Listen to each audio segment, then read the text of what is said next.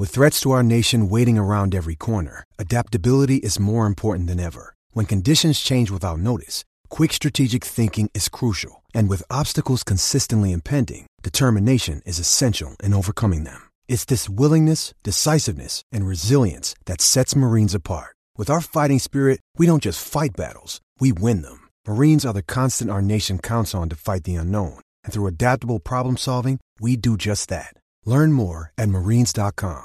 Hello, it is Ryan, and I was on a flight the other day playing one of my favorite social spin slot games on ChumbaCasino.com. I looked over at the person sitting next to me, and you know what they were doing?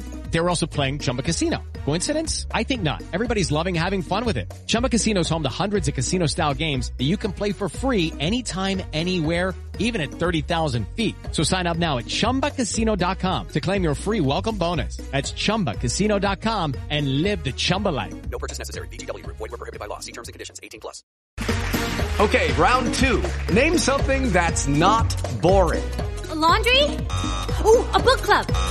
Computer solitaire, huh? Ah, oh, sorry. We were looking for Chumba Casino. That's right. ChumbaCasino.com has over 100 casino-style games. Join today and play for free for your chance to redeem some serious prizes. ChumbaCasino.com. No purchase necessary. Void where prohibited by law. 18 plus. Terms and conditions apply. See website for details.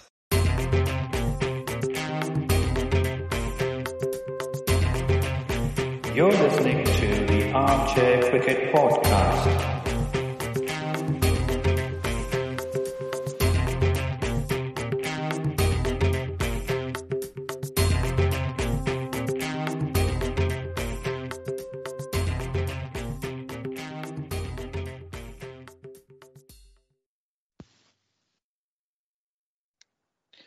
Hello everyone, good day to you.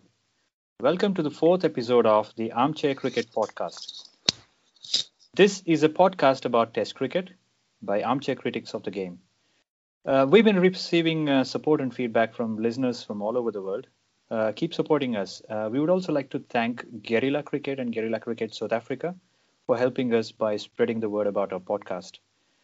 Do continue to listen to us and also introduce this to your cricket-loving friends. You can find us on Podbean or Apple Podcasts or even Spotify.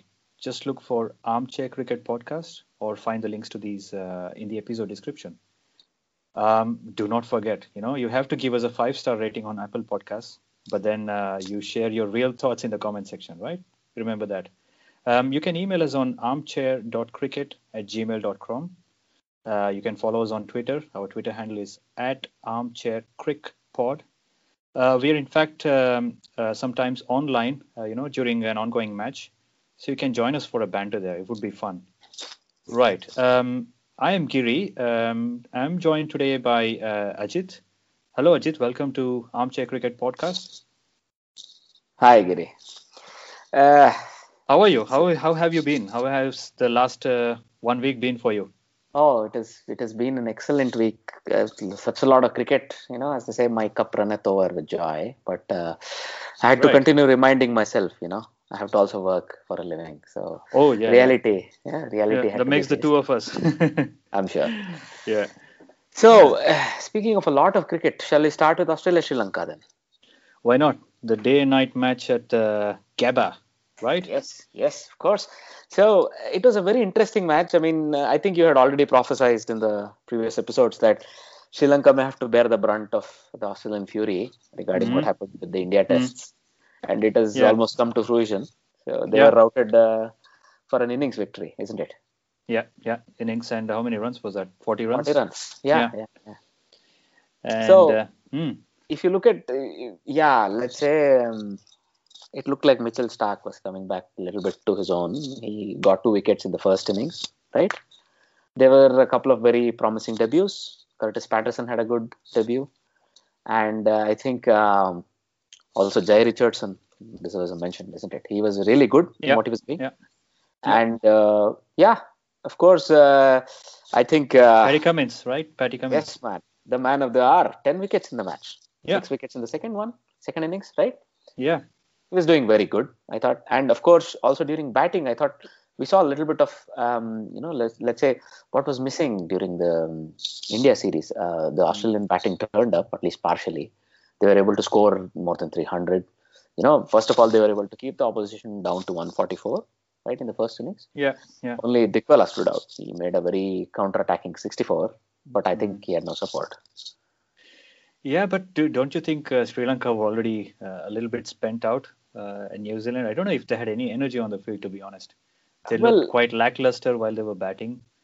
And apart from, Suranga Lakmal, who bowled really well, he got his 5 wickets, right? I mean, 5 wickets. Really, you got to feel for this guy, right? Yeah. This is his second 5-4 in this joint tour, New Zealand Australia tour for Sri Lanka. Mm. I think he got a 5-4 in New Zealand, which the test they lost. Now also in this test match, he's gotten a 5-4 and they've lost it. Right, you really feel for this fast bowler. I think he sort of his travails or his struggles sort of encapsulate what it is to be a fast bowler from the subcontinent. Maybe not from Pakistan, but you know what I'm trying to say. Yeah, I know. Yeah. Thankless job that you get for being a fast bowler from our part of the world. You keep doing your best, and your batsmen let you down sometimes when you're abroad. So in this case, always. I think apart from who was that? Angelo Matthews and Kusal Mendis, doing that survival act. I think they have not been up to the mark. They have a lot of talent, but I don't think they performed well. Not consistently enough to make any difference. Right. Yeah. No. At the beginning of the series, I remember Chandimal saying, "This is a good opportunity for them as well, just like what India did." He was very cautious about it, but he sounded optimistic. But now it looks like it didn't come too much because, their top order completely misfired in both the innings. Mm. Look. In the top 6 across 2 innings, the highest score is 32, right? Yeah. This is bad. You have many talented people here. Karunaratna is a very stodgy batsman. He was one of the more successful openers last year, right? In tests. Yeah. Thirimanne, I have no clue why he's in this team for an opener who's played 30 tests. He averages 23. I don't know. I think they need to stop this experiment with Thirimanne. Is he the best they have, or one of the best? No? There is a Sadira Samaravikrama who's younger, who has as much promise, if not more, than Thirimanne. But maybe he's been given a run. But I know he's in the squad for this tour. Maybe he needs to be given a chance in the second test match. Look, Karunaratna made a 24. It was good. He took up more than a session's time in the first innings. But there was nobody to play with him. Chandimal came and went. Mendes 14. I think Roshan Silva 9, Dhananjaya de Silva 5. When I look at Mendes or Dhananjaya de Silva back, they're supremely talented. Or let me say, they're not as talented as Sangakkara or Jayawardena, but just a little bit less than that. When you look at them, also when you look at Chandimal, such a promising cricketer 5 years ago, if you could imagine, he was the up-and-coming cricketer from our region, right? There is no conversion of this promise. Right, they have like this roster of really talented people coming through from the school cricket and their club scene, but then they're not able to crack it at the highest level. I think, of course, you had this very strong middle order. Sri Lanka is also very known for their middle order batting, right? Can you imagine in the last Sri Lanka tour of Australia? I remember the middle order was Jayawardena, Sangakkara, right? I think Sanat Jayasurya may have still been around by that point in time, but then you have, you still had Tilan Samaravira. Right? Yeah. So some very nice batsmen there. They couldn't do much on that tour. Look, I'll say they didn't win any test matches, or they even competed I think they may have competed well, but it's not enough. I agree. But then this is very disappointing. Dickwella is a counter attacker, and I guess he's right at 7 in that batting lineup. Pereira is a bit of an all rounder. He can give you a useful 20 on his day. But then the rest are bowlers, right? You have Kumara, Chameera, and Lakmal, who are not really known for their batting. So it was a real letdown having been put in. But then with the pink ball, the ball does a bit more. We know that it's a day-night test, right? Let's not take anything away from them. They had a chance after having bowled out for 144, right? They are not able to then do much. I think by the end of the first day, Australia were 72 for 2 already. So it seems a bit weird. If you look at the next morning, when you look at what happened in the second morning, I think Australia, again, Marcus Harris took a lot of time out of the game. He seems to be doing good. So I think he's sort of progressing nicely for me from Australian perspective. So, and then Burns was brought back. He didn't have a very successful match, but then he only got one innings. And Khwaja failed. Again, he fell to spin, right? Yeah. I think Lyon was the night watchman, and he sort of hung on. Then he did his job overnight. But then a lot of credit goes to Labuschagne and Head, right? They both made very enterprising 80s. And then I can also say Curtis Patterson sort of tried to hold one end up. For a debutant, I thought he was a little nervous, you could see that. But then he sort of settled down, hit a couple of comfortable boundaries.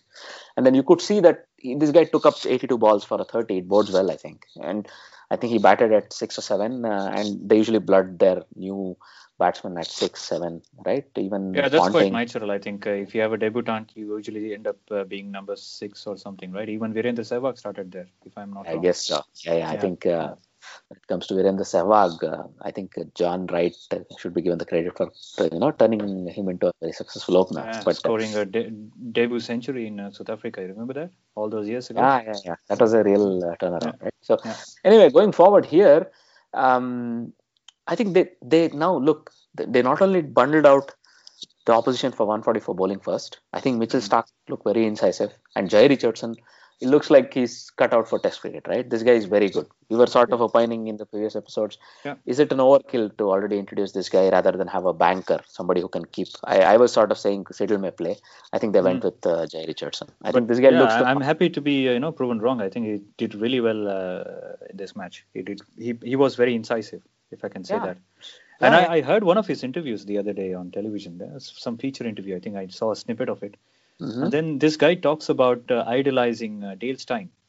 Dale Steyn is his hero. Yeah, I remember that. Yes. Yeah. And so it was good to hear that he idolizes Dale Steyn. And he's more of that mold, I think. If you look at him physically, he's not really a tall guy with broad shoulders. He's more in of Dale Steyn type as well. So I think I think he has a very bright future. Indeed. Look, some of the best bowlers, right? You couldn't really... They were not really physically very intimidating people. But what you cannot forget, for example, Anderson, I don't think is a very intimidating presence. For example, he's over 6 foot. I think he's 6'1 or 6'2, right? I mean, I agree. But I think he's more physically very fit. He looks like an elastic snapping when he bowls, right? Mm. That's the impression I get when I look at Jhye Richardson. That's how he gets the snap at the crease with the shoulders and the hips pivoting. Yeah. That's where he gets the space. And you're right when you say, his hero is Steyn. I remember seeing this in Steyn. Steyn is a supreme athlete. Let's not forget that, right? Yeah. So I think, yes, you're right. Also, the lengths he bowled on that pitch looked very nice for me. Proper test match lengths. And he was able to sort of, there are a couple of shock, let's say, dismissals. I think, if I'm not wrong, Mendis and Chandimal were sort of surprised at the amount of pace he was able to generate off the pitch. I think he's quite skiddy. Yes, he's very skiddy. Yeah, I think the ball the pitch does not absorb the impact of the ball. It skids off the pitch. Where if you compare that against Hazelwood, he hits the pitch really hard, right? I mean, indeed. Yeah, so. That's a good comparison, I would say. So this guy is more of a skiddy bowler. He's not bang the ball or hit the ball just the middle of the pitch. Sort of. And you have Pat Cummins for that when you have Stark on his day. Right? Yeah, indeed. So that was the story of the first innings of Australia. And look, the lead was too much. 170, a lead of 170 plus is never easy. And second innings, usually Sri Lanka turn out well in the second innings, right? Yeah. They're always a bit... They come out fighting and they're able to do more. Unfortunately, again, Thirimanne in this case was able to hold out for almost 100 balls. Yeah. I don't know if that means he gets another go, but in my book, he doesn't. But as you say, maybe they may choose to drop one of these middle order guys like Roshan Silva or Dhananjaya de Silva, and then maybe bring in Sadira Samaravikrama and play him at 3, for example, right? Let Chandimal drop down. There's no Mendes in this, right? But Chandimal is normally a number 3 player, right? I mean, he's not playing at number 4. He's usually no. He doesn't, because you have Matthews who plays at 4 or 5, and that gives them that. Yes, he's injured out. Mm. But speaking of injuries, I think it doesn't bode well for Sri Lanka that Kumara is injured. It looks like it's a long injury. It's a 4 to 6 week. Mm. Yes, long injury layoff. Mm. And this means he'll miss not only the second test but the upcoming South Africa tour, I think. right? Which is unfortunate. Then you have Chameera, who looks like is injured, but nothing major. We don't know the extent of the injury was what Chandimal had to say at the end of the play. So we don't know how that will shape up. That doesn't look good for Sri Lanka, man. How many seamers do they have now? Can we take a look at their squad? There is still Rajitha. So this guy, Charita Rajitha. Yeah, Rajitha, yeah. I think that's not his full name, but Rajitha, I'll use the word Rajitha. I forget his first name, I'm sorry. So this guy is still good. He's sort of very much like Chameera in his build and also the way he bowls. Yeah. Kasun Rajitha. Kasun Rajitha. Not C, but K. So thanks for correcting me. No worries. So that guy is good. And I think he'll directly slot in. But we don't know, right, whether they have another one in the... stocks, but maybe Chameera may recover in time. Let's see how that goes. So what I would like to also bring to a little bit of attention here is what's happening with the Australian selection, man. Look, Curtis Patterson pushed his way up the queue by scoring twin hundreds in the warm-up match against Sri Lanka. So he did well there, right? So what I hear is this guy was already on the short list. So he sort of pushed his way up the short list and made it to the 11. That was good on him, right? Mm. And Pucovski is very young. Look, let's not forget Pucovski has only played 8 first-class matches, right? So, of which there are 2 really big innings, which are very promising. So they sort of brought him in and sort of let him absorb the lessons from the environment, right? So that is nice. Yeah. So we never expected him to debut. But again, there is a little bit of randomness, or let's say we can't find out what is happening, right? Are you talking about Renshaw then? Yes. So now Renshaw has been released after the first test. It seems a bit weird for me because why bring him? And it's only a 2 test match series, right? Let's just who comes in? Who comes in his place? Stoinis. It's the white ball cricketer. Yes. Nah, he's had a lot of success. He's shown that maturity both on BBL and also in the Australian colours while playing in the shorter formats. That's good. What does that mean? So why are they sort of... I don't know where he fits in this team. Let me put it like this. Do they need another middle order guy? I don't think they see him as an opener. If they do, I think that might be a mistake. Because what this effectively means by leaving out Renshaw, and the only other opener in the team is Pucovski. So Pucovski comes in for the second test match, right? Yeah. But what sort of a message are you sending out to Renshaw? I don't get it. One test match you're in, then you're out.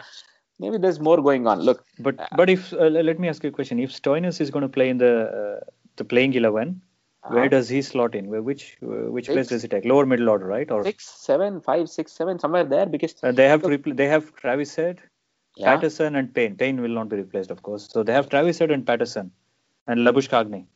So who do you replace? Look, Labuschagne and Head did their bit. Yeah, Curtis Patterson showed enough that he should be persisted with. Maybe there is no space for Stoinis there, isn't it? Okay.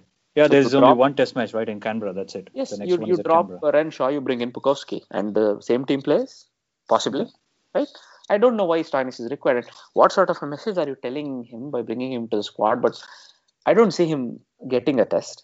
You know, like they say, you know, if you can't choose wisely, choose randomly. Is this one of those cases? Look, I think some boards have made these mistakes before, right? England Cricket Board was famously very jittery in the 80s and early 90s. They were not, you know, in an interview today from Darren Goff, I think Darren Goff was saying it was more like close your eyes, put your hand in a hat full of names and pick one, literally. I think, it's really lucky draw, you know? Literally, because in the 80s, in the 88 series versus West Indies, if I'm not wrong, it was not a very good series, of course. They had 4 captains, right? And one of those was, I think, Colin Cowdrey's son, Chris Cowdrey, who never played again after that. So let's not go into that. But at the end of the day, I think there may be more going on here. I think the coach, Justin Langer, may have a lot of influence here in the way this team is being chosen. And maybe that is why people like Wade can't get in. I'm just curious. Yeah, Matthew Wade, I really feel sorry for him. And he's in such a nice form for Hobart Hurricanes in the BBL. Yes. And I also read that he's had one of the best seasons, one of his good seasons, you know, in Sheffield Shield. And he is one of the top scorers there with about 570 odd runs and an average of 63-64. Agreed. So he's also really playing well. But yeah, I don't think he has a place in this playing 11 because keeping wise, Tim Paine is pretty much the captain, so he's not going to go away. Batting wise, they have enough. No, playing as a batter because, look, if he has the runs, it looks like in that article that we were referring to, he's being told that he bats too low for his state team. Mm. What sort of a reason is that? If you can play... Look, I have nothing against this guy, Curtis Patterson, right? He's done well.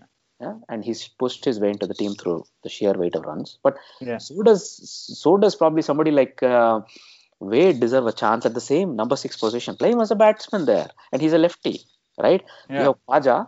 Then you have Head and Labuschagne, who are both right-handers, if I'm not wrong. Then let this guy bat, right? Yeah. Then Paine is a right-hander. So is Lyon, right? Then you have only Mitchell Stark there, who's also a lefty. Yeah. So he also brings that other thing. But look, let's see how this shapes up. I don't want to go too much. But he's also a natural striker of the cricket ball. He hits the ball really hard, you know. He opens the batting with Darcy shot for Hobart. So if not test cricket, why not just, you know, give him a chance in the white ball cricket, like, you know, play him in a one-day series, for example. Look, in the white ball cricket, it's another thing. I mean, if we get started on that, it might take more time, because there's no place for Matty Wade in the white ball cricket unless he goes at the top, right? Mm. Instead of the keeper who's there right now, Carey, if Matty Wade were to open with Aaron Finch, maybe that solves many of the issues, because otherwise they have too many people already queuing up in that middle order in the short side. Right. You have Glenn Maxwell, you have Stoinis, right? You have, and all of these people that are already like sort of fixtures in that team. Where does Wade come in at 6 or 5? I don't see him playing. I don't see him playing at 3 or 4 either. He's not a guy that plays there, right? Mm. So it's a bit weird. So the other thing I would like to mention is the appointment of Head and Cummins as the vice captains for the series. What do you think on? Well, it's a bit weird. I think Cummins was already a vice captain, right? Yeah, I think Hazelwood was one of the vice captains, and Mitchell Marsh. Both of them are not playing, so they had to name two of them. So it's either, I mean, I think it's Head and Cummins, like you said, but not Lyon or Khwaja. I mean, who else is there? Who else is a more senior guy? No, look, Lyon. I don't know if he has any captaincy now's or captaincy experience. He would have. He's just a very experienced cricketer in that team who's played international cricket long enough. He would have made a good choice. So would have Khwaja. He's one of those automatic picks in this 11, right? I would go to him as the vice captain. So one of the more consistent, playing person in the team. You know, he's one of those people who is always there in the team. Exactly. So the guy who goes on the team sheet first or second after Paine, probably. So why not make him the vice captain, isn't it? So usually the truism in cricket is you don't pick a captain and then pick 11. The truism is you first pick 11 and then choose one as a captain, right? Or vice captain in this case. But anyway, some very interesting questions with the selections, right? And the appointments of captains and vice captains. I think we need to move on. But more questions raised also from, just as a quick, expectation of what will happen in the second test. Do you expect Sri Lanka to make a comeback at all? No, Kiri? I don't see that happening now. Really? Okay. Yeah, I would really like to see that happen, but I think the chances of that happening are quite low. Look, I hope their batsmen, stand up. And they are always a bit more effective. So the bowling was okay. I think the bowling was okay. Australia was still restricted to under 350. That was fine. Yes. If the batsmen can't score 200, 250, if they can't bat like 2 sessions or 2.5 sessions, they won't give their bowlers a chance. It's too hard of them. No, 2.5 sessions is nothing. You need to bat 2 days probably. Once. No, but you start with 2 sessions, right? I mean, you play out the first hour, then play till lunch. Lose as less wickets as possible. You start with that. I mean, you have to start with some kind of a method. You have to be present, right? I mean, you have to stay long enough out on the field. Make the Australian bowlers spend a lot more time at the crease, at the wicket. Then you have a chance. Agreed. So this is one of the way in which the Indian team sort of made happen. Yeah. So grind them down. Agreed. Yeah. It's in Canberra. I don't know much about the pitch. I don't know if they've played test matches there. I don't think they have. So that's going to be. Is this the first one? I haven't actually done research on this. I don't know if it's the first ever. First ever test on the Canberra pitch, if I'm not wrong. Really? Okay. That's interesting. So that's interesting. Might be new. Let me not commit to that, but this is what I believe. Let's see. But right? talking about occupation at the crease, we had another interesting few days of Test cricket. All right. At Barbados. Let's move on to the real carnage. What do you think about that? Oh man, I'm always very happy to see West Indies succeed, right? Yeah. So if we were to quickly go through the, let's say, the scorecard there. So just to summarize what happened, they were so good. West Indies, first of all, while batting, I think England made a few mistakes. Mm. So look, it's not a very easy thing to come back from 77. So first of all, the English bowlers did really well. So sort of West Indies were cruising, and with the second new ball, yeah. I think James Anderson, this ageless guy who keeps improving like a whiskey or whatever, who keeps becoming better and better. Whatever you may call that, so he took another 5 for with the second new ball, right?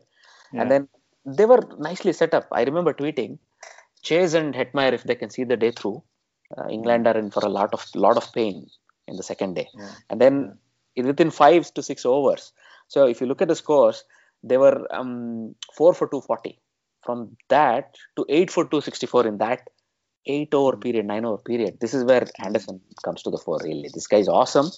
So just shout out to our friends from Guerrilla Cricket. They mentioned during the radio commentary stint that Anderson took these 3 wickets in the spell. He crossed 200 wickets abroad, that is outside England. So that's very well done from him. And now, look, his pedigree is without doubt. He's 520, 530 or more wickets. And this is a proven performer. And he was able to shoulder the load even though they decided to drop Broad, which was already a bit of a sore point for me because this did not look like a two-spinner wicket. And look at the amount of bowling Adil Rashid really did. No, he went for plenty. No, first innings was okay. Second innings, sorry. Yeah. Between them, they hardly bowled. And in the second innings, every time he bowled, it was a wrong time as a leg spinner. This is my personal opinion, right? So you think the team balance was not right? No, it was not. I would have included Broad, if you were really keen on two spinners. It's still possible, right? Why should Sam Curran play on this pitch? He is not fast enough, and he swings enough. Yeah, he swings the ball after 5 or 8 overs. His utility is not much, and you see that in the number of overs he bowls. In the first innings, he's bowled 12, and in the second innings, he's bowled 17. Yeah. Well, out of 100, 17 is not a lot less, but they have taken him for runs at more than 4 an hour. Right, in both the innings. But maybe he was included because of his batting ability. You know, he played those counter-attacking innings against India last summer. It's a different thing. And the other thing is, whenever Sam Curran has played for England, they have won. Come on. That's. I like these anecdotes as much as the next guy or these facts. But come on, really? Look, he was effective against India. In fact, in one of those tests or two of those tests, I would even dare say he was the difference between the teams. No doubt. But on this pitch, I would not have played him ahead of Broad. Somebody with 430 wickets. Come on, this guy is a proven performer. And what you have to not forget is this guy was on the decline about 18 months ago. There was a chance that he may have sort of been phased out by now. What he did was very significant. He went back to his coaches from his early days. He sort of reinvented himself. He brought back this venom. He brought back this intensity, Broad, right? And he was able to cross 400 wickets, right? You can't discount that. And I would not say just by selecting Broad, all their problems would have gone away. But at least he would have shouldered a bit more responsibility along with Anderson and Stokes, right? It looked like Stokes had to shoulder a lot of the responsibility. Look, what Stokes brings to this team is very unique. The intensity with which he bowls, he's able to make things happen. He bowls long 9, 10-hour spells, sometimes even a 14-hour or 15-hour spell on either side of a break, for example, right? And he bowls it with a lot of intensity. So at some point, he's quite rapid. He bowls in excess of 85 miles an hour. Exactly. Consistently. Yeah. No, he's always at you, right? Yeah. You can't sort of let go 3 balls an over and sort of see where it goes, right? This guy was also very effective.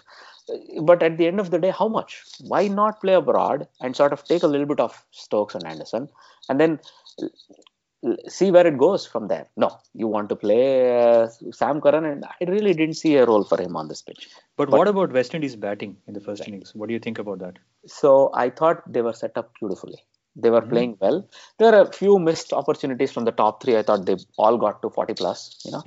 One of those should have ground on to make 100 or 150 plus. We had a debutant, right? Campbell. Yes.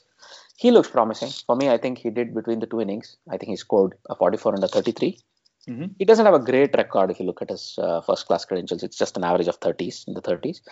But I think he proved himself a lot with the bat in the West Indian A tours. As a result, he's in this team. Also, I think he makes an ideal foil when you look at somebody like Craig Brathwaite. This is an ideal situation if you look at the beginning of the Test match. Craig Brathwaite takes 130 balls, bats the best part of 2 sessions out, right? That's his role. He's a sponge. He absorbs the pressure. Really patient guy, you know. He grinds the attack. He likes to take the shine off the ball. Yes. You know? He's one of those guys. Old school. Yeah. But more like a Che Pujara or even, let's say, Sunil Gavaskar, one of those guys. Right? It's good. Yeah. But he's John Campbell, I'm sorry. He attacked. He scored 44 of 53, even though it was his debut innings. I like that. And then Shai Hope followed that. Shai Hope sort of took up more time. But I really liked what they did there, so that they were able to set up in such a way that 4 for 240, you're in ascendancy, right? All you have to do is play out the remaining 8 or 10 overs, even if it means your run rate dips, you don't care. If you're 260 for 4, even 5 tomorrow morning, because you have a bit of a sting in the tail. Let's not forget, Shimran Hetmyer comes in at 6 in this team, right? They bat well until Jason Holder. So. Yes, Dowdich bats, Holder bats. We saw what he can do in the second innings. For God's sake, look at what. But look at Hetmyer. He did such a. I mean, I think he played a very aggressive innings, like he is expected of him. Yes. And he scored a quick fire 81 out of 109 deliveries. So he was very effective. I think that really helped West Indies propel their score forwards. Otherwise, I think they would have been stuck in second or third gear. Yes. So I think those additional 40 runs or additional 20, 25 runs that he got along with Alzari Joseph. Alzari Joseph scored a 22-ball duck, but I have a lot of respect for that because they held up England for almost an hour in the second morning, right? This guy hits a boundary occasionally or he takes a single of the last ball. So they were able to do the classic, shielding the tail-ender sort of batting. I really like that. So basically 50 minutes to 1 hour, what they did, sort of also I think played into England's frustration. Yeah. So nothing to take away from the efforts of Anderson and Stokes right in the first innings. Between them, they had 9 wickets and they looked really sharp. But then when it came the time to bat, I think England really let themselves down. Yeah, but again, Anderson bowled for 30 overs. Ben Stokes bowled about 25 overs. So they were physically drained probably at the end of the first innings. That's a lot of overs for fast bowlers. I agree. In one day, that's a lot in those very tiring conditions. Barbados is very hot, I'm sure, right? Yeah. But then the batsmen didn't raise their hand. The batsmen had to play 2 to 3 sessions, let the bowlers get a bit of rest. They wouldn't. It is a brain fade again. Look at that. The whole team has been bundled out. Look at their middle order. Joe Root, all the way to Fokes, is 40402. That's terrible. Right? Because this is where, look, you have such a batting order. You have Adil Rashid coming in at 10. What more can you ask? This guy has first-class hundreds. Right? So all you have to do is bat. You add 10 runs to each of these people who are playing. And then you have suddenly you've come to maybe 220 or something, right? Yeah. Unfortunately, I think we mentioned it in one of our previous episodes. There is this test match tourism, right? Yeah. That you can lose a test match in a session. There you go. Yeah. Typically, that's what they did. Yeah, absolutely. Yeah. Yeah. I think you pinged me if I remember right. I was completely off. I think you were out for you were out, and then I pinged you that there was carnage here, and they were completely blown away by Kemar Roach. I was just expecting it'll be 70 for 2, and I'll go back in and I'll follow the match, and then there's 77 all out with 30 overs. Really? Yeah. What happened? One session, right? But then a lot of kudos to Roach, man. Come on, he bowled splendidly. 17 for 5. That was hostile. Right? But I think if you look at the way the English batsmen were dismissed, I think some of them were because of pure fright. The balls leading up to those, which which actually ended their innings, that was the reason. He was bowling with a lot of venom, a lot of pace. He was bowling at their ribs, Guy like Moeen Ali, he played his first ball and then he was top-edged, caught at fine leg. Very first ball. Yeah. You're right, he was spooked. You could see that also in the second innings. Exactly. I think he was a bit spooked by just looking at what was happening from the pavilion. This is one of those typical cases, what I was telling you about a brain fade, but probably, as you say, he may have been psyched out, He was already fearing what would happen by the time he pitched in, and of course it was a short ball, right? So I think they bowled with a lot of venom. Roach, when he came back, he spent 2 years out of Test cricket, right? It was more or less self-imposed. But look, he's not as fast as he used to be. This guy was like genuinely fast. But then even bowling at 83, 84 MPH, he has that intensity.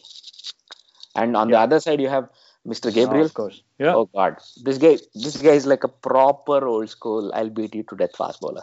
right? Yeah. Yeah. You know, there is this anecdote about Malcolm Marshall. I don't know if I mentioned it previously, but it's a good one. Just to give you an idea about what sort of ferociousness these guys brought into the bowling, mm-hmm. right? Mm-hmm. So it happened with Jeffrey Boycott, apparently. So one day, Jeffrey Boycott was coming back after a match.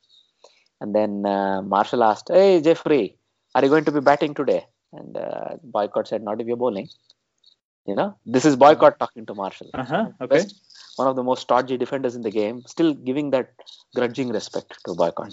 Mm-hmm. And there's this other instance where in a county game, I can't remember who was the recipient of this gem from Malcolm Marshall, when he bowled a short ball and then this batsman hooks him for a 4. Okay. Malcolm Marshall just looks at him and say, "Why did you do that, man? Now I'll have to come around the wicket and kill you. Don't do that again."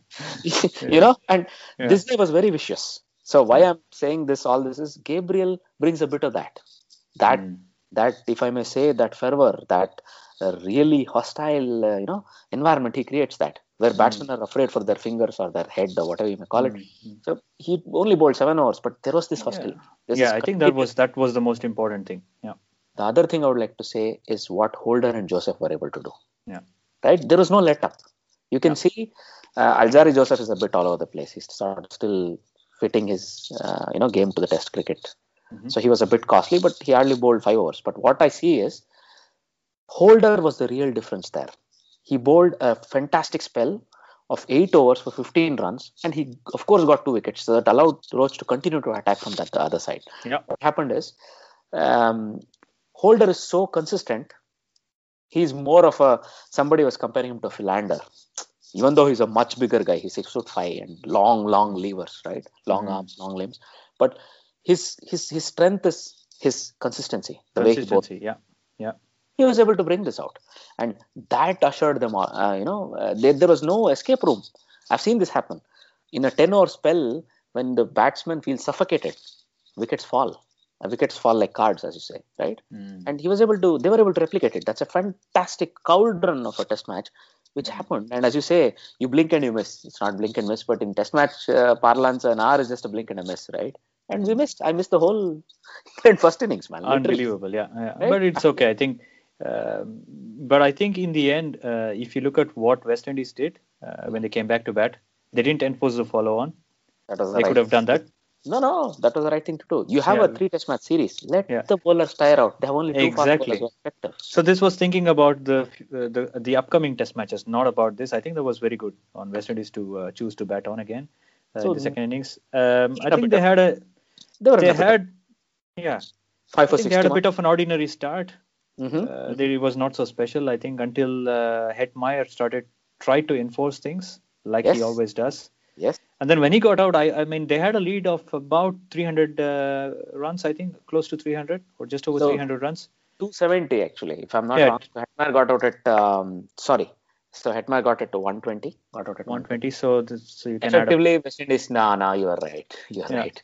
They were close to a 330 run lead. That's a different point to take off from, right? Yeah. But that doesn't mean we take away anything from the way Holder and Dowrich played. Exactly. I mean, when Holder walked in, I think he looked like he was never going to leave that pitch.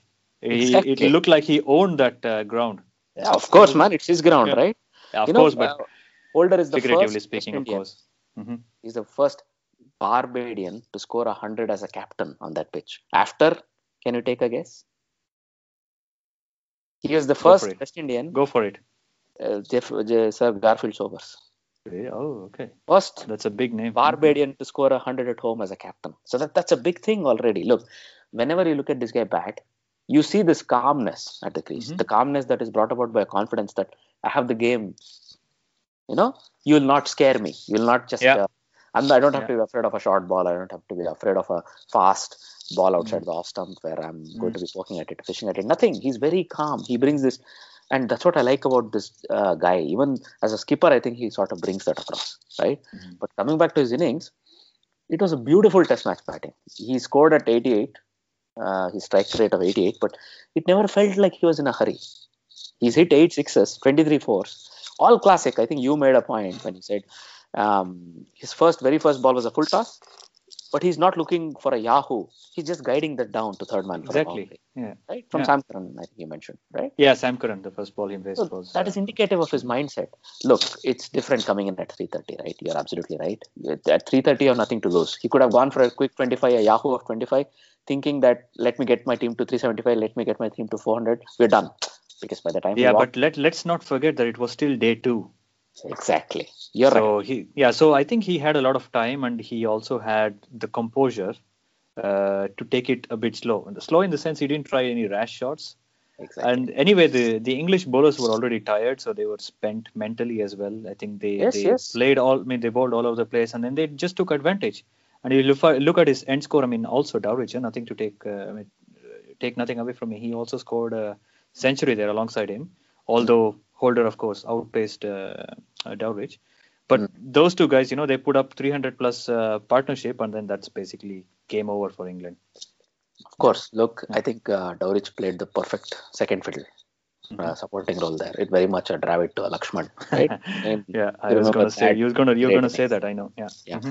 So, no, it's always like that.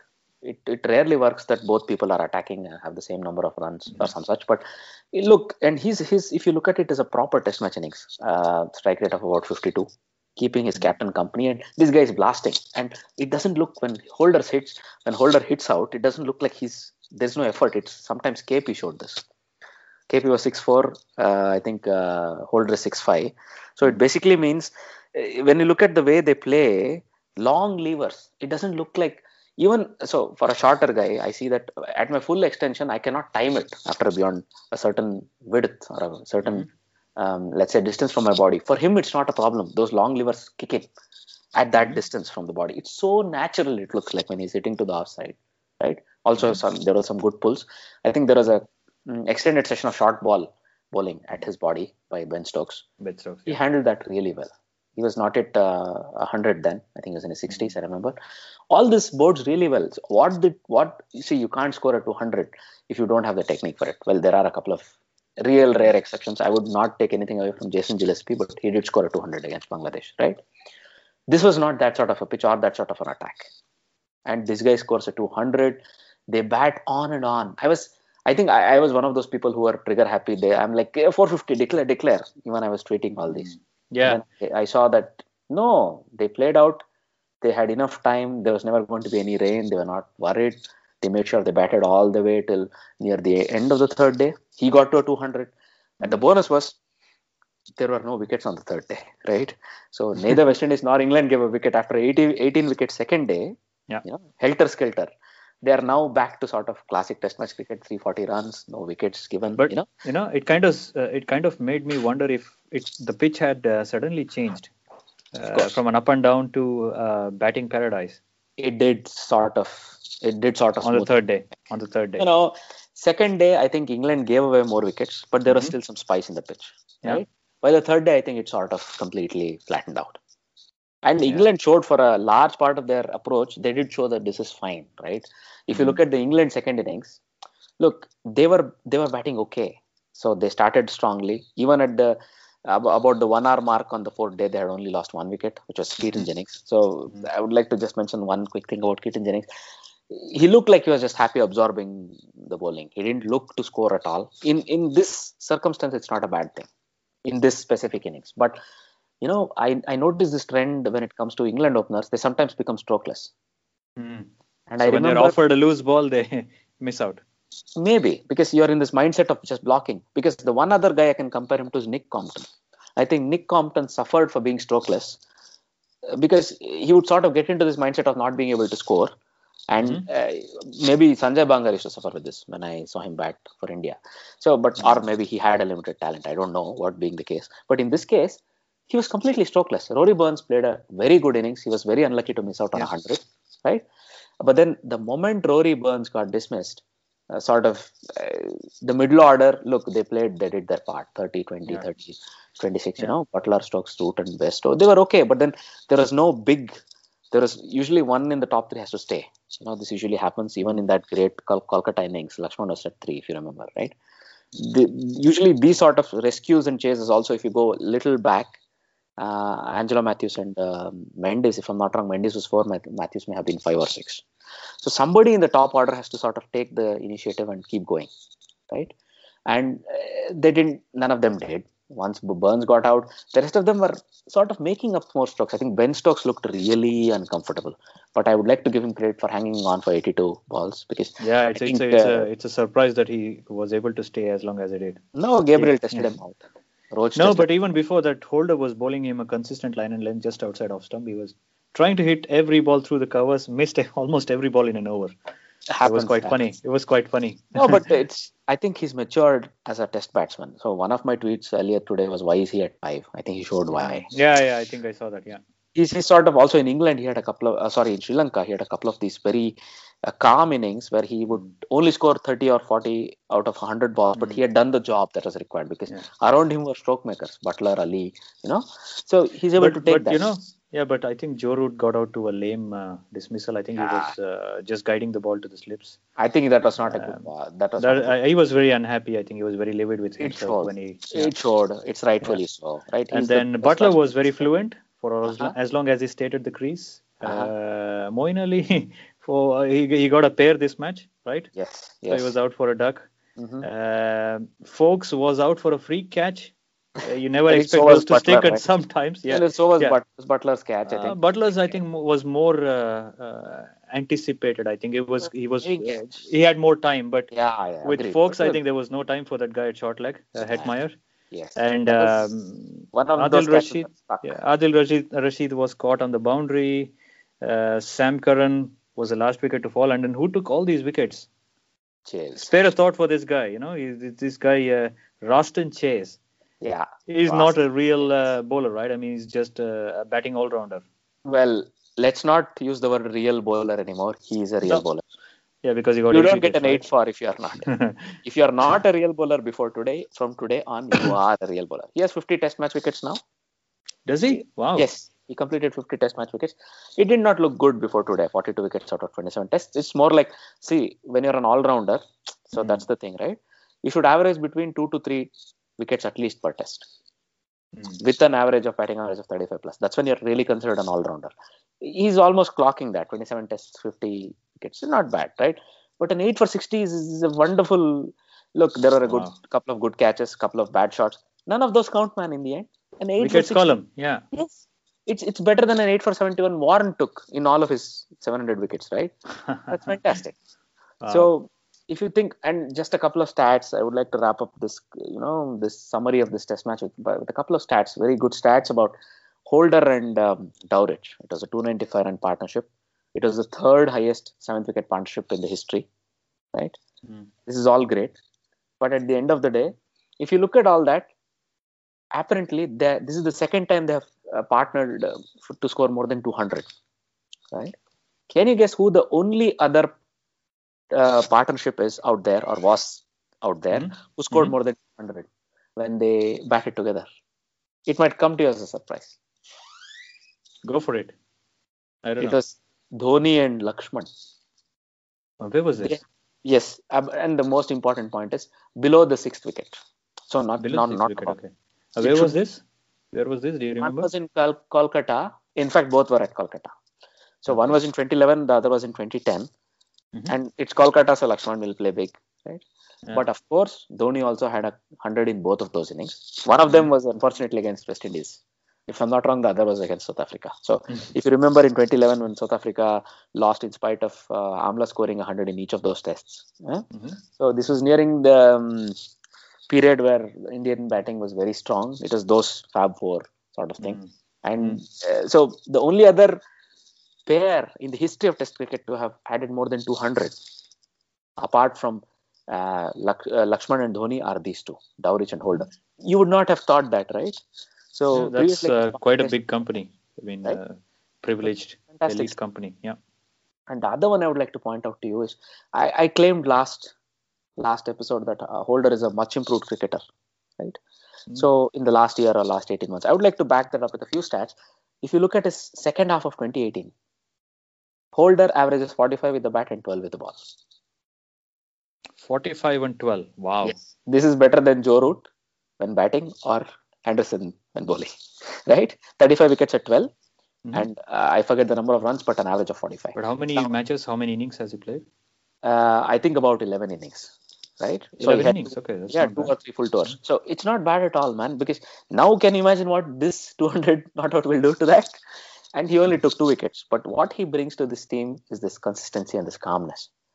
If the rest of the team can take it on from him, believe me, this team is going to go places. And he's just 27. He's just 27 years old. We'll see how long he can captain. All that is good. But what I like to see is, this may eventually become the resurgence. If not now, there have been a couple of false starts over the last 4 or 5 years. West Indies are resurging, etc., etc. We sort of get enthusiastic because also he has a very young team around him, right? Mm. Gabriel is one of the older people in this team and he's 30. So is Roach, right? The rest of them are all very young, under 30, right? It's very good. And Bravo, unfortunately, he did make a comeback. We have to say something about him, but he could not really do much with the bat. But he will remember being a part of the winning lineup, right? And I think he'll get another test or 2 tests for sure. I think he will play this series. I think they need him. And he has the experience to. He was the only batsman who averaged more than 40 in that lineup, actually. Which actually dropped after this match. It's now 39 point something. So he has a point to go. There you go. Right? So, yeah. So that was a roundup of mostly... Yeah, one last thing I would like to mention. This was a defeat by 381 runs by England. Or West Indies winning over England by 381 runs. Oh, and wow. I think I saw a stat somewhere while watching the television broadcast that this was the 3rd biggest win for West Indies. Good. Ever. Yeah. They deserve it. Amazing. They really outplayed England, right? Yeah. And the other thing, just one more stat, I think I forgot to mention this earlier, that together now, Anderson and Broad have 1,000 test wickets. Congratulations to them. Amazing. Mm-hmm. Right? I don't know how many other pairs had it in the history, if you look back, right? Yeah, maybe Legrand won, maybe? Yes. Very good. That's one, I think. And the other one that springs to mind is Murali and Vass. Maybe nearing the end of their careers, between them, I think they had 1,000 test wickets. How many pairs are there, man, who are able to achieve it? Unfortunate that Broad was not on the pitch when this happened.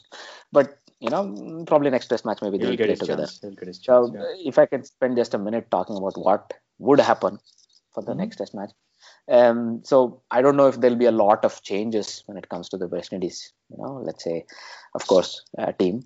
But I think England will look to make some changes. So when I look at the lineup, Sam Curran goes out and probably Broad comes in. But looking at the pitch, they may still retain 2 spinners. But I have a feeling Adil Rashid cannot play. Jack Leach may come into the equation. Jack Leach, right? Mm-hmm. The rest of this order looks okay. The batting looks... there's a lot of potential. They bat deep. Stokes, they may have to use him a bit sparingly. And so same with Anderson. But with Broad coming in, they'll get that breather, I think. Right? Mm-hmm. So when I look at it, the next test match starts on the 31st, so there's not a lot of time. I think they earned a day, which is a good thing for them. 27th, they get tomorrow off, so it's a good thing for them. But still only a 3 or 4 day turnaround, and then it's at the North Sound, Antigua. That is a low and slow pitch, if I'm not wrong. So I think from what I see, it sort of makes sense that two spinners play. And if you look at it, there is no place or there is no Alzari Joseph from this out. Even though they said don't change on a spinning or a winning combination, sorry. So maybe Alzari, Jamal Warrican would come into the team for me. Yeah, because I don't see really another spinning option. Chase, because of the way he's bowled, I think he'll be promoted to the full-time spinner's role, as you say. Mm-hmm. And then I think we saw a bit of Campbell bowling. It doesn't look like much, really. One more thing I would like to mention. I think Dowrich was injured or he was off the field. He was not keeping during the last day of play, second innings of England. So I don't know if he's going to play in the next game. Shea Hope was substituting for him, also playing in the 11, of course. But he's I think the limited overs keeper, right? Yeah. So good for them. That they have an option there. It's now a trend, right? Most teams like to have a spare keeper already. And in some cases, like England, probably too. So I wonder when India will do that with Dhoni and. This guy, Rishabh Pant. I know you've been clamoring Pant to be included. We'll see how that goes. Because let's not forget there's already Karthik and Dravid, both of them. Oh, yeah. We already have Karthik, right? Yeah. I forgot. Totally forgot. Sorry. How many keepers do you want? I don't know, in the 11. But in the test matches, it might be an interesting thing, right? But England had 3, right? Amazing. This match, they had 3. Ben Stokes, Butler, and then... Forbes had a wonderful debut. He scored his really big innings in Sri Lanka, made sure England won, right? So it was tough to drop him. And of those three, he might be the most natural keeper. But apart from that, maybe that might be another change they may be looking to do. It will be a bit harsh on him, but they may include a full bowler in his place. And maybe somebody like Sam Curran may retain his place. Forbes may miss out and Broad may get him. But we'll see what it happens. Yeah. So, shall we? Go for it. Let's go for the next one, right? So, New Zealand and India? Yeah, man. So one day series? Let's take a quick look at that. So did you see both the matches, Giri? Only some of it. I watched the second innings, actually. I think the first match was a pretty much a foregone conclusion as soon as New Zealand were dismissed for 155. So India would always chase that down. So it was not really a problem. I think credit goes to Shami, the first match. I give a lot of credit to the way they opened the bowling. So just to summarize what happened so far, India are leading 2-0. So they have won both the ODIs at Napier and Mount Maunganui. Yeah. And in the first ODI, so as you say, New Zealand were bowled out for 157. And the moment they were able to resume, they were able to, let's say it was easy. It was very easy for India. Maybe you want to add something there? No, I think you already summed it up pretty nicely. So it was a pretty straightforward win for India. Just another day at the office, professional performance. Yeah. The first ODI. Of course. Something about Williamson in the first ODI? Yeah, he was the only guy, right? He was the only guy who batted. There was nobody else around him who tried to stick around and make an impact. So I think the spinners did their job. And one of the other things is it's a 5-day series, a five-match series, right? This is a one-day series. Exactly, yeah. Yeah, so I remember Ian Smith in the commentary saying the first pitch at Napier was the most seamer-friendly in this series. The other pitches were expected to be more spin-friendly. And New Zealand did not do well in the first match already. So. Oh, I like and this. The Indian fast bowlers have turned up, right? Yeah. That's nice. Yeah. And then the second ODI, we saw what happened. Second ODI was India batting first. India, I think, wanted to challenge themselves. That's what Virat Kohli said. They wanted to play and bat first and then see how their top order and middle order performed when they were not looking at a target. They've been chasing a lot these days, so it would be nice to put some runs on the board to start with. So they did that. I think they played 320 odd. They had a very good start. The openers, of course, Rohit Sharma and Shikhar Dhawan, they've been doing so well consistently all these days. It was another day at the office for them, like I said, and then they kind of lost their way in the middle order. I think they slowed down a bit after Rohit got out, and then Virat Kohli tried to push the score up. And then he got at the end of 39th or 40th over, and he even said that he had a plan to accelerate between 35th and 40th over. And he tried to do that, and he got out. And then Dhoni and Kedar Jadhav finished the innings. Well, I think they did well to get 320, but I think they were looking at around 340, 350 when they started, when Rohit and Dhawan were playing. So it was, in the end, it was enough. If you look back, I think it was good enough. Spinners stifling New Zealand, they were bowled out in this game. I think even during the 40th or the 41st over, so they didn't even finish their 50 overs. And I think they were good only in patches. Dougie Bracewell, I think he put up a fight. He played fighting innings towards the end, attacking innings. But that was pretty much it. I can't really think of anyone else. But I think Latham had a 34, and then the rest of the middle order were 20s. Munro had a 31, but not at a very fast clip, right? Guptill failed both the matches, surprisingly. So just a couple of things, stats-wise, to mention, or let's say people-wise. So I think New Zealand are also trying to sort of work out their best 15 for the World Cup. You can see this, right? In the first match, Saudi had played, but now in the second match, they included Colin de Grandhomme in his place, right? Also, I think Lockie Ferguson is trying to be, is given a longer run so that he's able to make that second or the third seamer's position his own. Can he be the next Shane Bond? I think he already is. He's already? Okay. Yes, he's fast. He's very threatening. But then he doesn't have the experience. So in the last 2 hours of the last 2 to 3 hours of the Indian innings, I think they took him for a few runs between Jadhav and Dhoni. But he is capable of bowling 150, 150. He plus. Did. I think he may have touched 146 and 147 in the second ODI. I think he, in the first ODI was that. Yeah, it was the first ODI. I think he bowled a 150 something to Kohli, and then Kohli hit a 4. I think he just used his pace, square cut, 4 runs. Yeah, Kohli looked in sublime touch in both the innings. He made a couple of 40s, but they were some of those cover drives were sublime, man. I can't use any other word. But coming back to the New Zealand squad, I think in the second ODI, I would like to credit Ish Sodhi for the middle overs, right? That slowdown in the middle overs was basically because of him keeping one end tight. They couldn't do much on the other end. Grandham and Munro sort of went for a few runs. I think they have identified that to fill the 5th and the 6th bowlers slots, right? So they're trying to find a few people. They also, Jimmy Neesham is currently injured, but he may come back into the mix in the 4th and the 5th ODI is what I read. So I think they're going to continue to experiment with that, with their bowling lineups. Their batting lineup looks very settled, right? It's actually very powerful, and but then unfortunately when it delivers.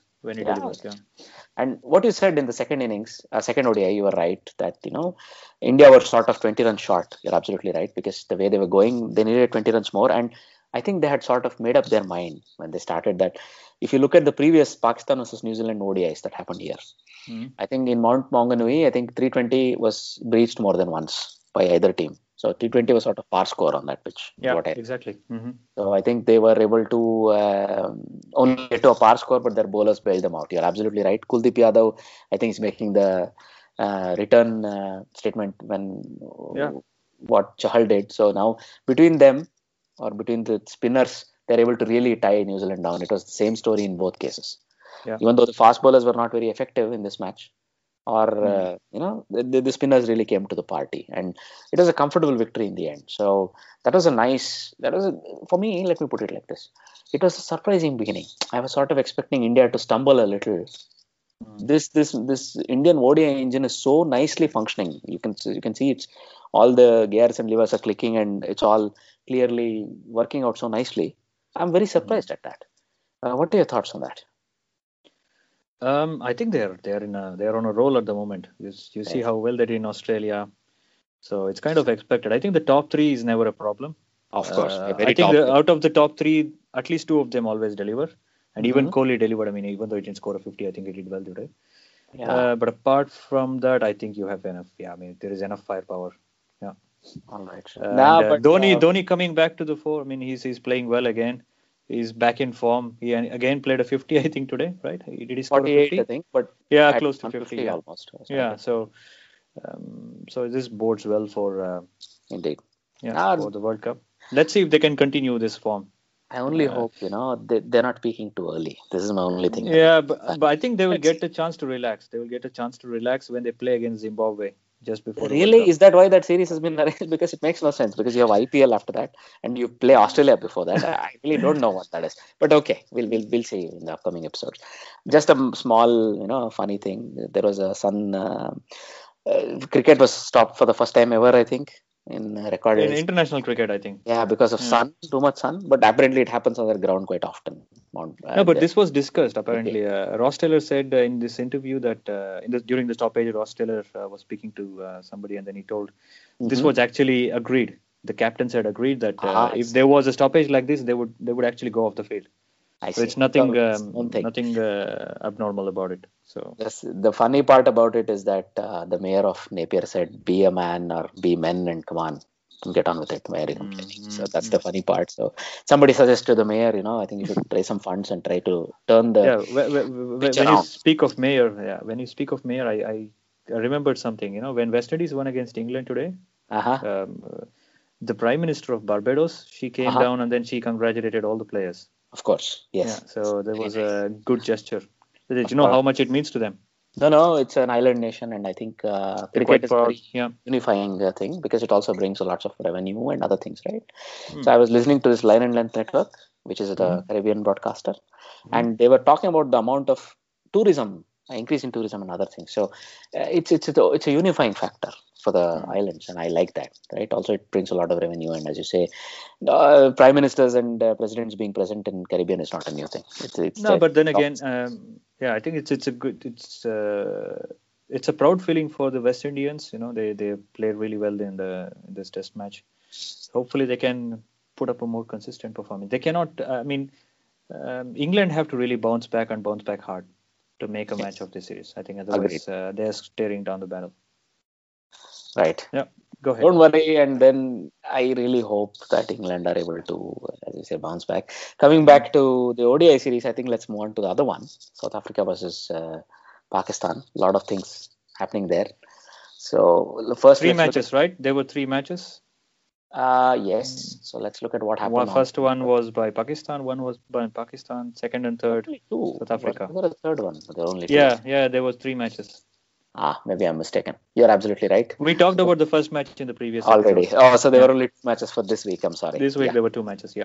So if we quickly take a look at the results of what has happened. So first thing, so you can see in the second ODI. So in this case, South Africa bounced back. And they limited Pakistan to 203, and they comfortably won that match, right? So there were probably some nervous moments for South Africa, and then but then Doosan and Miller played out comfortably, and then Pehlukwai was able to finish this beautifully with Doosan. So we'll talk about the elephant in the room slightly later. I think I'm leaving that out to the end of the talk about the series, if you don't mind, right? Yeah, sure. I think we know what that's about. Yeah. So in the first, in the second ODI, of course, I think Hassan Ali made a big difference along with Sarfraz Ahmed with the bat, and they were able to take Pakistan to 200 because it looked like at one stage it might even be 120, 125, but they were able to push it to 200. So Hassan Ali is, I think, pushing for a all-rounder role in the team. But then Andile Pehlukayo, who had a wonderful second ODI, both with the bat and the ball, right? He was deservedly the man of the match. He took 4 for 22 and then came back with the bat and scored a very good 69. Yeah, finished the job. So that was good. So at the end of the day, that was the second match where they won comfortably. But in the third match, Pakistan fought back, which was to be expected, right? Would you like to quickly go through what happened in the third match? Yeah, of course. Imamul Haq scored a century. And he kind of, he celebrated in a very special way. To silence his critics. So he made a weird gesture. Babar Azam was good as always, consistent. Hafiz played a 50, I think. And then the middle over, I think it was generally a good performance. I think they finished well. They scored 300 plus. It was a good score until the weather came in. Until the weather changed things for Pakistan. Of course. Yeah. Usually, so what I would like to add here is, I think 317 was a very challenging score on that pitch. It was not going to be easy, right? So here, what I would like to comment on is the way South Africa paced their innings between the two rain breaks. Usually, after a rain break, the team that comes back out to bat has a bit of time trying to adjust, right? So they were always sort of behind the Duckworth Lewis run rate when the first interruption happened. But by the second interruption, they were able to quickly raise the run rate to such a point where not losing a wicket, but still scoring at 6.5 an over. That's what they were able to manage, right? Faf du Plessis and Reza Hendricks, they deserve a lot of credit on this, right? I think they may have gone at 6.2 rather than 6.5, but that in itself is a wonderful thing against such a powerful bowling lineup of Pakistan, right? So now, that was what happened on the field. Now, another thing that unfortunately happened on the field that took up a lot of media space this week, right? Another thing that as you mentioned previously, something that is a notorious thing to happen. It's still doing a lot of rounds. Yes. So honest, this was what, unfortunately, Sarfraz ended up saying. So I'll not repeat the exact quote, but I think he used what can be considered a slightly racially charged term while sort of addressing Andile. Slightly is... it's subject to, I would say... I might be a bit hesitant with my adjectives, possibly. But I think you get the meaning. So in this case, when he referred to Andile Pehlukayo as a black guy, I think it didn't sit well with the world media. And especially in South Africa, well, I think it's in such a racially charged they have such a racially charged history. You have to be really careful while using certain words. It's right? A sensitive topic. Very sensitive, and they still are trying to come to terms with how to, reconcile with what has happened over the last 50, 60 years there. And it's unfortunate that this term was used. I think I'll say just one small thing in his in defense, though it doesn't really require any defense because it is sort of indefensible. But I think he was just referring to this guy by who he is rather than using it in a derogatory way, but that is still wrong. That can't be defensible, right? So what happened is he was able to go apologize and Pahlu club accepted his apology. Then Faf du Plessis, as the captain of the team, also officially said, yes, we accept his apology, right? But unfortunately, I think he left the door open for ICC to still adjudicate and maybe pass out a sentence because... In this case, can you do anything, Faf? Can you do anything to stop further action being taken by ICC? Yes. So in ICC rules, what I read, there is one way in which if the teams reconcile and if they agree that they have reconciled, ICC will stay out of it because this is also a cultural thing, right? Okay. So what Faf said is very clear for me that what he says, we forgive him, and we are a forgiving team, yada yada. So we forgive you, and we accept your apology. But then these things can't be brushed under the carpet. When he says that, he's saying this is not the end of the issue for us. He does say that they have a history and they have to be very careful. So they can't afford to brush this under the carpet. By saying that, he's clearly saying the reconciliation is not enough. We would like to see a sentence or some sort of a penalty being imposed. So I think ICC is now sort of convening their, let's say, the people that will need to listen to what has happened from the both sides, and maybe there'll be, this is his first offense, Sarfaraz's first offense, and hopefully it'll be his last. So what I get to hear is it might be 4 to 8 match suspension that he is looking at effectively, right? And the sooner it comes out, the sooner it comes out, the better, because that will affect their World Cup preparations, right? So they play, is that also including test or only one day? Doesn't matter. Okay, the next series they have is, they're playing one-day series right now in South Africa. So they finished three. They have 2 more ODIs, 3 T20s. Yes. And then subsequent to that, they have 5 ODIs against Australia. So he has some cushion, I would say. And then they play in England. They play in England before the World Cup. Just to round up this matter, I have a feeling it might not be a bad thing if he gets to sit out. I mean, we don't know how it will come. We don't know what sort of a sentencing might even happen or any penalty may be imposed. It might ICC may completely say they're satisfied, right? So let's see what happens. But if a sentence or if a penalty were to be imposed on Sarfaraz, I think he might benefit from the break. It's enforced. The Pakistan team might. I think Pakistan team itself, in the bigger picture, may going forward, it's a World Cup year, right? Do they have a backup keeper? Backup keeper, yes. I think they have a Mohammad Rizwan, who's traveling. Mohammad Rizwan, okay. Who will take over the captaincy? Should Sarfaraz be suspended?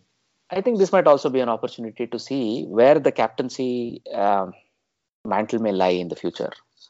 Babar, I think Hafiz, Babar Azam, or Fakhar Zaman for the shorter formats would be options. I think Imam is still too young and is still too much to say. And I think his celebration showed.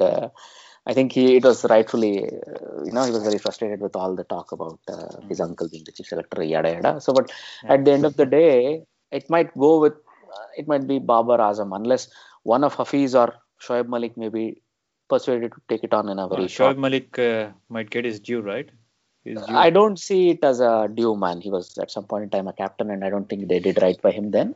But going forward, it will be a stopgap. I don't see them replacing her. Sarfaraz will always come back as a captain.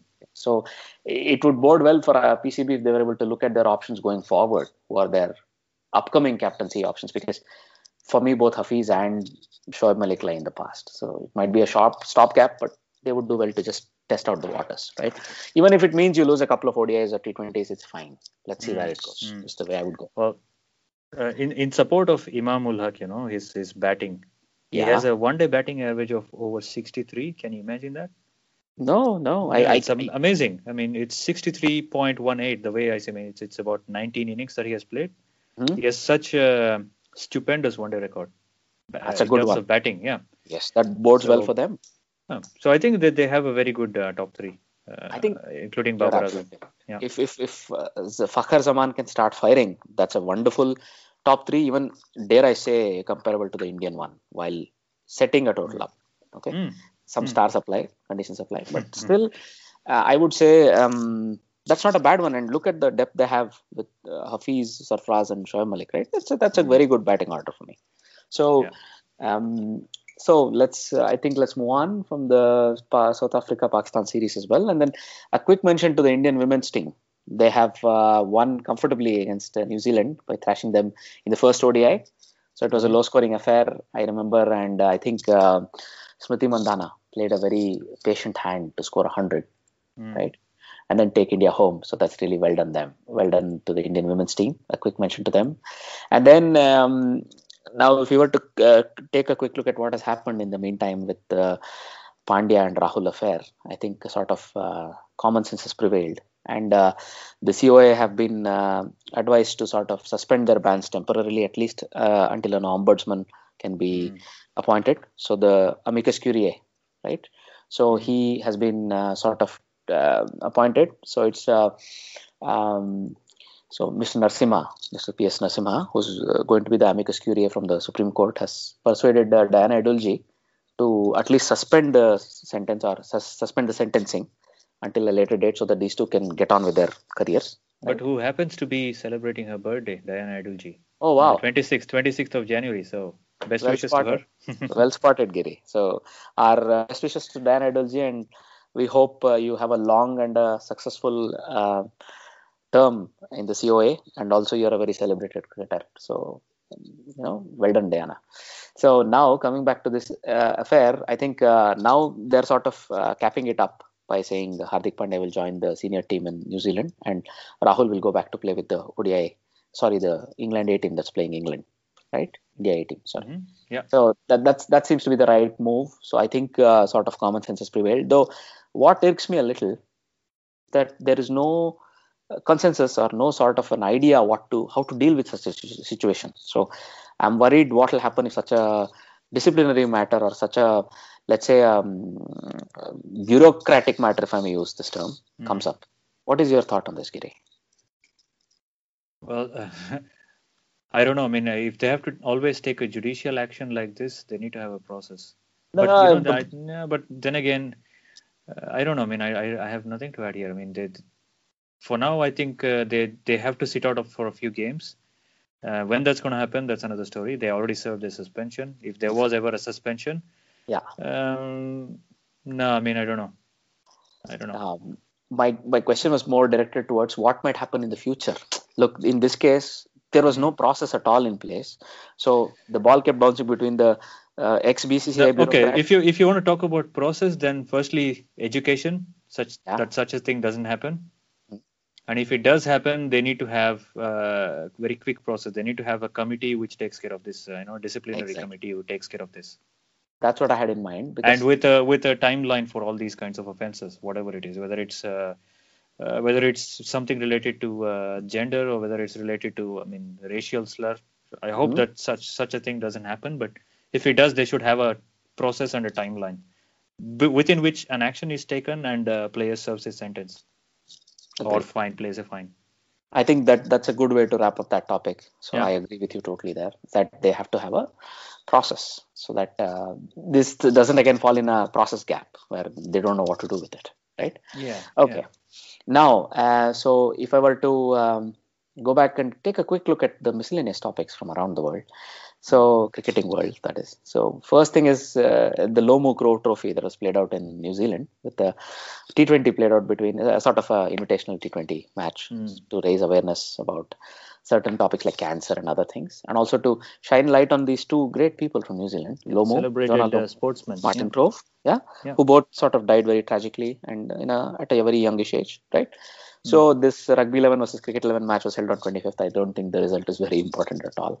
But I like to see that they are able to sort of celebrate their their ex-sportsmen. Sporting heroes, and then still sort of keep the limelight on the important things like cancer, what Jonah Lomu suffered from the kidney disease. And, so it was very nice to see. So another small thing, I think the West Indian women have agreed to tour Pakistan after 15 years. So they have a tour that had 3 T20s and 3 ODIs. So they have agreed that the tour starts, in fact, very shortly. I think they will be playing the 3 T20s in Karachi. They have agreed, right? Mm-hmm. And so the tour already kicks off on the 31st of January. So the 3 T20s will be played in Karachi. So again, right. This is very good news as far as international cricket is concerned. What do you have to say, Kiri? That's always, I think this is a start. We have to see how it, if it picks up any speed, if there are more teams who will follow suit. Yeah. It may not be such a bad thing, but yes. Because it's a women's game, I think there will be less limelight on this topic. I think they will not have so much of beefed up security all around the place, to stop life of normal people. Yeah. So I will be curious to see what happens here. I will watch out for this. Indeed. I think we should watch the reaction of other teams as well. I hope somebody visits Pakistan. I hope somebody tours Pakistan. I think they really need to see their cricket played in front of their home fans. Exactly. So it needs to happen. That was my point as well, that an entire generation of cricketers have missed out on this and no more should be missing out. Eventually, this problem should be sorted out because Pakistan playing at home is very good for Pakistan cricket, and good Pakistan teams are good for international cricket. Let us put it like this. Yeah, true. So, a couple of other things to round up. We can't but mention that Kohli, King Kohli, has won all 3 major trophies that are set out for men in the ICC 2018 awards, right? Yeah. This guy has been the complete all-round batsman, and in 2018, and it's his achievements on field have been crowned by ICC by first of all calling him the ICC Cricketer of the Year, then the ODI Cricketer of the Year, and the Test Match Batsman of the Year. Sorry, the ODI Batsman and the Test Batsman of the Year. So this is fantastic. So it sort of proves to us beyond all doubts, at least in my mind, that was there ever any doubt? Exactly. He's at the top of his craft. So what I would like to see is, can he do it again? Maybe in this year or coming years, can he repeat this? A hat trick. It has not been done by any cricketer so far, and this is the first guy to do it. And I hope him and other cricketers out there can get inspired by this. So he stayed very humble in his acceptance, and he said this gives him sort of more impetus to perform better, achieve higher peaks in his career. So this is great. I think going forward, we were sort of discussing to do an episode separately on Kohli. Right, so maybe I think we'll need a lot of time to do that. I think we'll have a lot of speak about him. Exactly. Yeah. All right. So one of the last things I would like to mention is in terms of news, Shabir Rahman has been brought back into to the Bangladesh team to face New Zealand in the ODIs. Right. He was serving a ban, right? Yes, I think so. There is a bit of back and forth between Mashrafia Murtaza and the board, has suspended his sentence or reduced his sentence by 1 month so that he can be included. And this sort of reeks a little bit of cronyism. Let's not use that word, but at least it reeks a little bit of favoritism. But I think he deserves his place in the one-day team. But he has a lot of off-field offences, and maybe he's a repeat offender. Maybe reducing the penalty or the ban might not have been a good idea. But let's see how that goes, because if he's really wanted in the team, I think I hope he takes this chance with both hands, stays off all. Off the field sort of things, and then performs on the field, because this is one of those really talented batsmen as well, right? He's like the Glenn Maxwell of the Bangladeshi team. So it would be great if he can perform, right? So just a quick update on the Ranji Trophy as well. So if we were to quickly look at it, so I think Vidarbha made it to the finals. Yes, and Umesh Yadav. He was, I think he took 11 wickets, 10 or 11 wickets in the game. 11 wickets, I think. Yes. So would you like to amazing. Maybe? No, I don't think. I think Kerala were completely outclassed. Outclassed. Absolutely totally decimated. Look, it was a low-scoring game, and then I think the Kerala. Vidarbha even won by an innings. Yes, they made hardly 150 in each innings. Kerala. So I think the difference in class showed there. The way he bowled. Showed it to us what Umesh Yadav is still able to bring to the plate, right? Even though he's on the wrong side of 30, he's still very good, and he's able to 31. I think he's not really that old. That's what I meant. Wrong side of 30. I'm saying not 29, but 31. Okay, but 12-4 is what I read, and they basically shot out Kerala for 91 in the second innings. Man, wow, that's crazy, right? And Vidarbha only scored 208 in their first innings. So. be able to win by anything. Game. It doesn't bode well when you look at it as a semi-final of a Premier. Maybe the ground was, I mean, the pitch was not really such a good one. It was at Wayanad in the hill station. Sure, but I think that's a place where they have hosted other matches. But I think they may have been spooked by the pace of Umesh Yadav. You know what I told you. Good on what a real fast bowler can do, you can say it possibly. Yeah. And then I think the match between Karnataka and Saurashtra is really nicely balanced.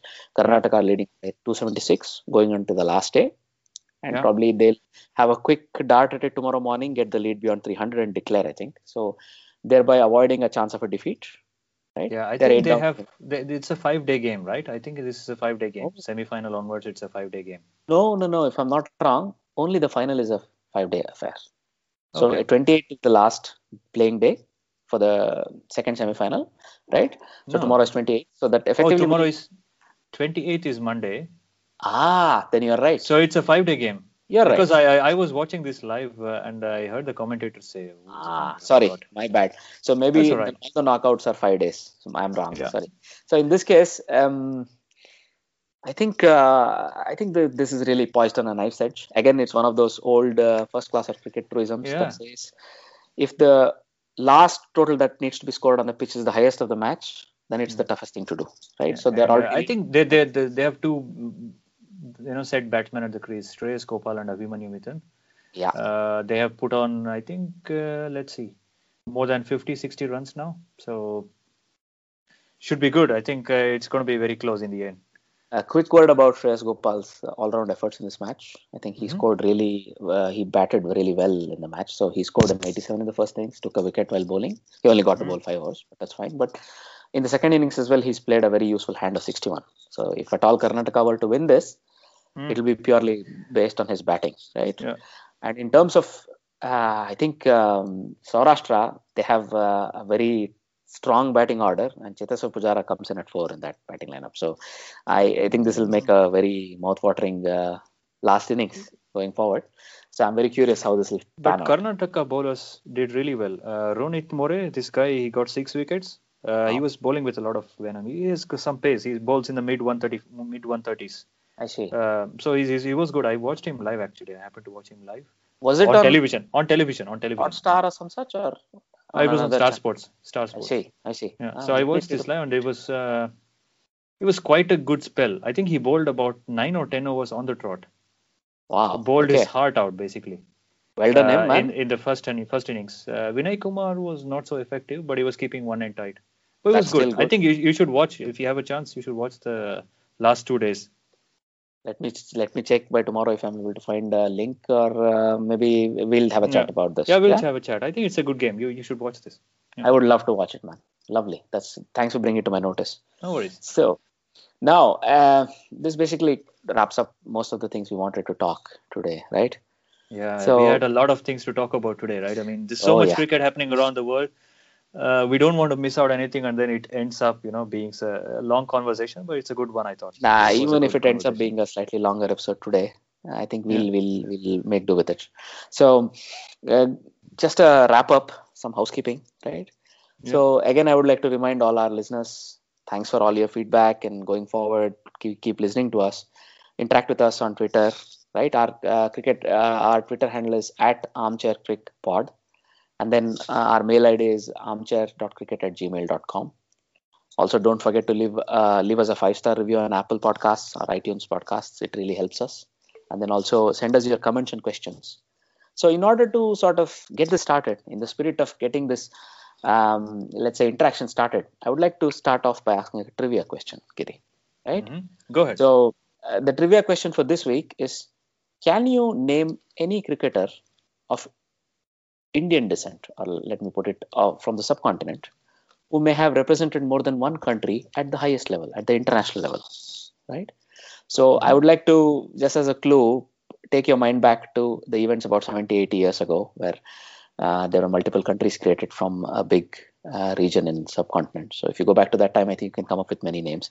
So the question is, can you name any cricketer from the subcontinent who has represented more than one country at the highest level? This is the question. So please tweet us your answers or get back to us via the mail, armchair.cricket@gmail.com. right? So this is good. And also, we have a very jam-packed week coming up, Giri. So we have more one-dayers in the South Africa versus Pakistan series, and maybe one of the T20s as well. Then we have more one-dayers between India and New Zealand, and of course, the two ongoing test matches. So both West Indies and England and Australia, Sri Lanka have a test match coming up. So a lot of cricket. Also, I think the BBL. Just 1 second. On the 27th, Sunday, we have a match between Pakistan and South Africa. It's the pink match, pink ODI. Pink ODI. Johannesburg. Yeah. It's a day so ODI. So it's a special one. Yeah, it's a day match. So do... Right, guys. Yeah. Maybe you can join us on Twitter, guys. I think we'll be there. Yeah. Lovely. So thanks for bringing that up, Katie.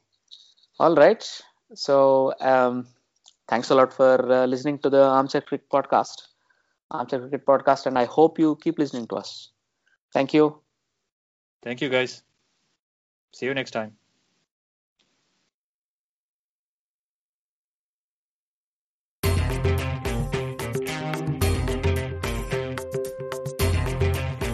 You're listening to the Armchair Cricket Podcast.